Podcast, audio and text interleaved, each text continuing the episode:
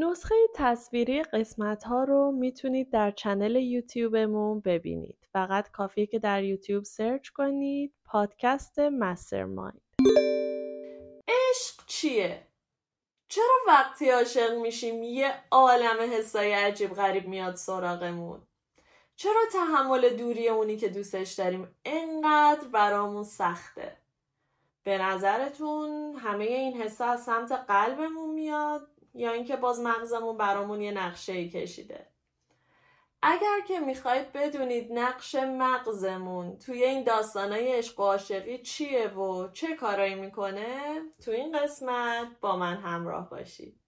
من ایسان هستم و اینجا مستر ماینده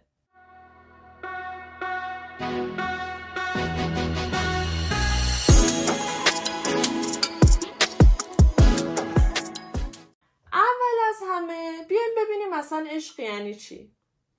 اون عشق احساسی و رومانتیکی که ما می‌شناسیم یعنی اینکه یک نفر دیگه ای رو به میزان خیلی زیاد و شدید دوست داشته باشید و بخوایم که به صورت طولانی مدت و ادامه دار در کنار اون فرد باشید. و همون دید آینده دار و طولانی مدت به این دوست داشتنه که اون رو از هوس و شهوت متمایز می‌کنه. حالا جالبه بدونید که محققا اومدن از افراد مختلف اسکن مغزی تهیه کردن و دیدن که در افرادی که حالا اون عشق احساسی و رومانتیک رو دارن تجربه می‌کنن بخشی از مغزشون فعاله که در افرادی که به صورت حوسی و زودگذر کسی رو دوست دارن فعال نیست و خب اونا یه بخش دیگه ای از مغزشون فعاله ولی به نظرتون چه چیزیه که توی اسکن مغزی فعال بودن بخش خاصی از مغز رو نشون میده؟ فعال بودن بخش های مختلف توسط تولید یک سری از واسطه های عصبی معلوم میشه به واسطه های عصبی هم نوروترانسمیتر میگن که حالا شاید از قسمت های قبل یادتون باشه که توی شرایط مختلف و احساسات مختلف های مختلفی تولید میشن. حالا ما اسمشو می‌ذاریم واسطه عصبی. این واسطه های عصبی هر کدوم داستان خودشونو دارن و مسئول تولید یک سری از احساس های خاصن. یکی از واسطه های عصبی که در زمانای عشق و عاشقی خیلی نقش مهمی داره ماده به اسم دوپامین که بهش نوروترانسمیتر پاداش هم میگن. و کاری که این می‌کنه اینه که وقتی شما یه تجربه خوبی رو دارین این ماده تولید میشه و کاری می‌کنه که شما هی بخواین اون تجربه رو تکرار کنین. و همون ماده که در افرادی که خب اعتیاد پیدا می‌کنن هم نقش مهمی داره. یعنی یه نفری یه ماده رو مصرف می‌کنه بهش حس خوبی میده و این دوپامین باعث میشه که اون طرف هی بخواد این تجربه رو تکرار کنه و دچار اعتیاد بشه. یا حتی در افرادی هم که به قمار اعتیاد دارن دوپامین به میزان زیادی وجود داره. حالا تو عاشقی چی کار می‌کنه؟ این دوپامین قصه ما هی بیشتر و بیشتر تولید میشه و باعث میشه که شما هی بخواید کنار اون فرد باشین و باهاش وقت بگذرونید و خب کار دستتون میده یکی دیگه از این نوروترانسمیترها که در زمان عشق و عاشقی یه رول مهم داره ماده به اسم سروتونین که اسمش هورمون شادی هم هست شاید هم اسمش رو در افرادی که درگیر افسردگیان شنیده باشید چون در موارد افسردگی خیلی نقش مهمی داره.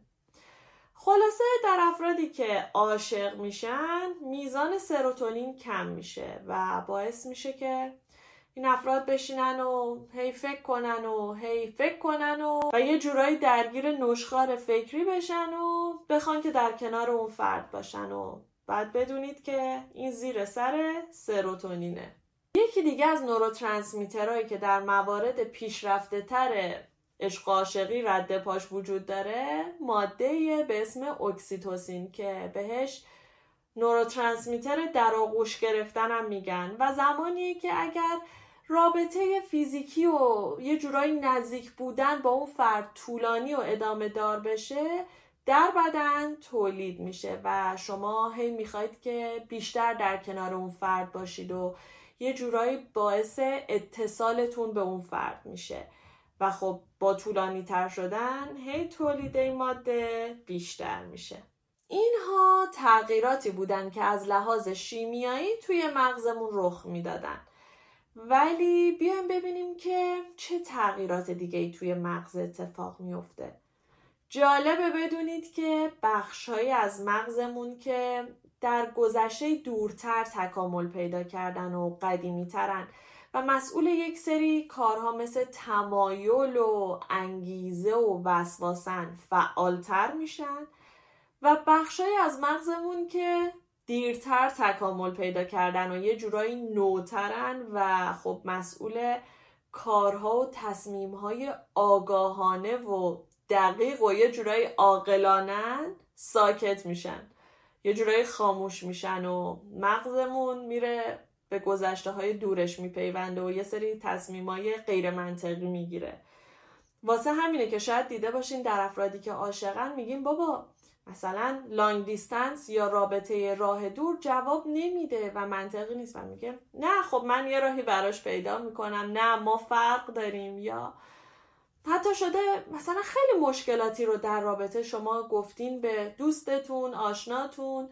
گفتین که مثلا از این نظر تو با طرف خیلی فرق داری و به این دلیل و این دلیل و این دلیل این رابطه شدنی نیست ادامه پیدا نمی‌کنه. و جواب شنیدید که نه ما داستان ما فرق داره ما می‌تونیم. اینا همه این توجیه های غیر منطقی از این میاد که بابا بخش منطقی مغز اصلا الان کار نمی‌کنه و یه بخش دیگه ای از مغز که حالا بیشتر دنبال تمایلات و اتفاقای روتین تره داره کار می‌کنه و خب خیلی توقع نداشته باشین از افرادی که عاشقن. یه تحقیق جالبی انجام شده. اونم این که اومدن یه سری افرادی که بالای 21 ساله که از ازدواجشون گذشته و در کنار همدیگه زندگی خوشحالی دارن و از زندگیشون راضیان و جمع کردن و از مغزشون یه اسکن گرفتن و می‌خواستم ببینن که اصلا این افراد چه تفاوتی با بقیه ای داشتن که حالا رابطهشون به صورت طولانی مدت ادامه پیدا نکرده. محققات دیدن سه تا بخش از مغز این افراد فعالتره. یکی از این بخشا بخشی از مغزه که مرتبط با همدلی و یکدلیه. یعنی اونا می‌تونن در کنار همدیگه یه جورایی تعامل و یکدلی داشته باشن. که خیلی به نظرم فاکتور خیلی مهمیه. یکی دیگه از این بخشا بخشی از مغزه که مرتبط با کنترل کردن احساسات خودمونه. یعنی وقتی که احساس خشم شدیدی داریم بتونیم خودمون رو کنترل کنیم. وقتی از یه چیزی خیلی ناراحتیم بتونیم خودمون رو کنترل کنیم. یعنی یه جورایی خود کنترلگری دارن. سومین بخشی هم که خیلی فعال بوده بخشی از مغزه که مربوط به مثبت اندیشیه. یعنی شما بتونید روی نکات مثبت طرف مقابلتون تمرکز کنید و سعی کنید که بگید که خب اوکی اگه فلان داستان و فلان داستانم هست چهار تا چیز مثبت وجود داره. و خب افرادی که این سه تا بخش از مغزشون فعال بوده تونستن که رابطه طولانی مدتی رو شکل بدن و یه جورایی هم از زندگیشون راضی و خوشحال بودن. با همه اینا بیایم ببینیم با این شیوهی که مغزمون پیش گرفته چطوری می‌تونیم گولش رو نخوریم و بتونیم یه تصمیم منطقی تر داشته باشیم. یکی از مواردی که مطرح می‌کنن اینه که میگن به این احساسات زمان بدین یعنی بهش اجازه بدین که مدتی از روش بگذره. این میزان نوروترانسمیترها بعد یه مدتی کاهش پیدا می‌کنه و بعد اینکه کاهش پیدا کرد و به یه حد تعادلی رسید تازه بیاین از قسمت منطقی مغزتون استفاده کنید و سعی کنید که طرف مقابلتون رو با دید دقیق و اون بخش آگاهانه مغزتون بشناسین. مثلا عملکردش رو در شرایط مختلف بسنجین.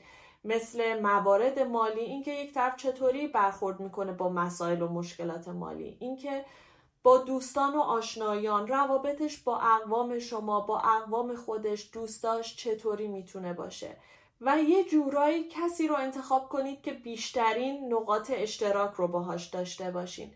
چون بعد از اینکه زمان میگذره و وارد رابطه طولانی مدت میشین میزان این نوروترانسمیترها کاهش پیدا می‌کنه و تنها چیزی که به شما کمک می‌کنه تا بتونید این مسیر و مشکلاتی که حالا در رابطه طولانی مدت پیش میاد رو طی کنید وجود اون نقاط مشترک و اون همدلی است. و خب جالبه که بدونید در تحقیقاتی که انجام شده 67 درصد افرادی که از ازدواج میترسیدن علتشون طلاق بوده. یعنی 67 درصد می‌گفتن ما از ازدواج میترسیم چون فکر می‌کنیم طلاق می‌گیریم. و خب محققا میگن که این موضوع رو میشه با اینکه یکم طولانی تر به قضیه نگاه کرد و یه زمانی بدیم که این هورمون ها و نوروترانسمیترها کاهش پیدا کنه به همون خیلی بیشتر کمک می‌کنه. جالبه بدونید که خانم هلن فیشر که یک نویسنده و مردم شناسه میگه که روزانه چند جمله مثبت به طرف مقابلتون بگین باعث میشه که رابطتون طولانی تر بشه و حتی یه جورایی به افزایش طول عمر شریک زندگیتون کمک می‌کنه. اون تعداد این جملات رو پنج جمله پیشنهاد داده. میگه که پنج تا حرف محبت آمیز به طرفتون بزنید. و میگه که این کار باعث میشه که میزان کورتیزول در طرف مقابلتون کاهش پیدا کنه که خب کاهش کورتیزول یعنی افزایش سیستم ایمنی و حتی باعث میشه که میزان کلسترولش هم بیاد پایین و خب خیلی جالبه. یه جورایی دارین به سلامت شریک زندگیتون کمک می‌کنید. حتما این کار رو انجام بدید. حالا به نظر شما این احساسات تا چه حدی مربوط به مغزه؟ شاید هم هنوز باور دارید که یه اتفاقاتی توی روح و قلب ما میفته. هر ایده و نظری دارین برام بنویسین حتما. دوست دارم راجبش صحبت کنیم و اگر هم تجربه ای در این زمینه دارین حتما به هم بگین. تا قسمت بعدی فعلا.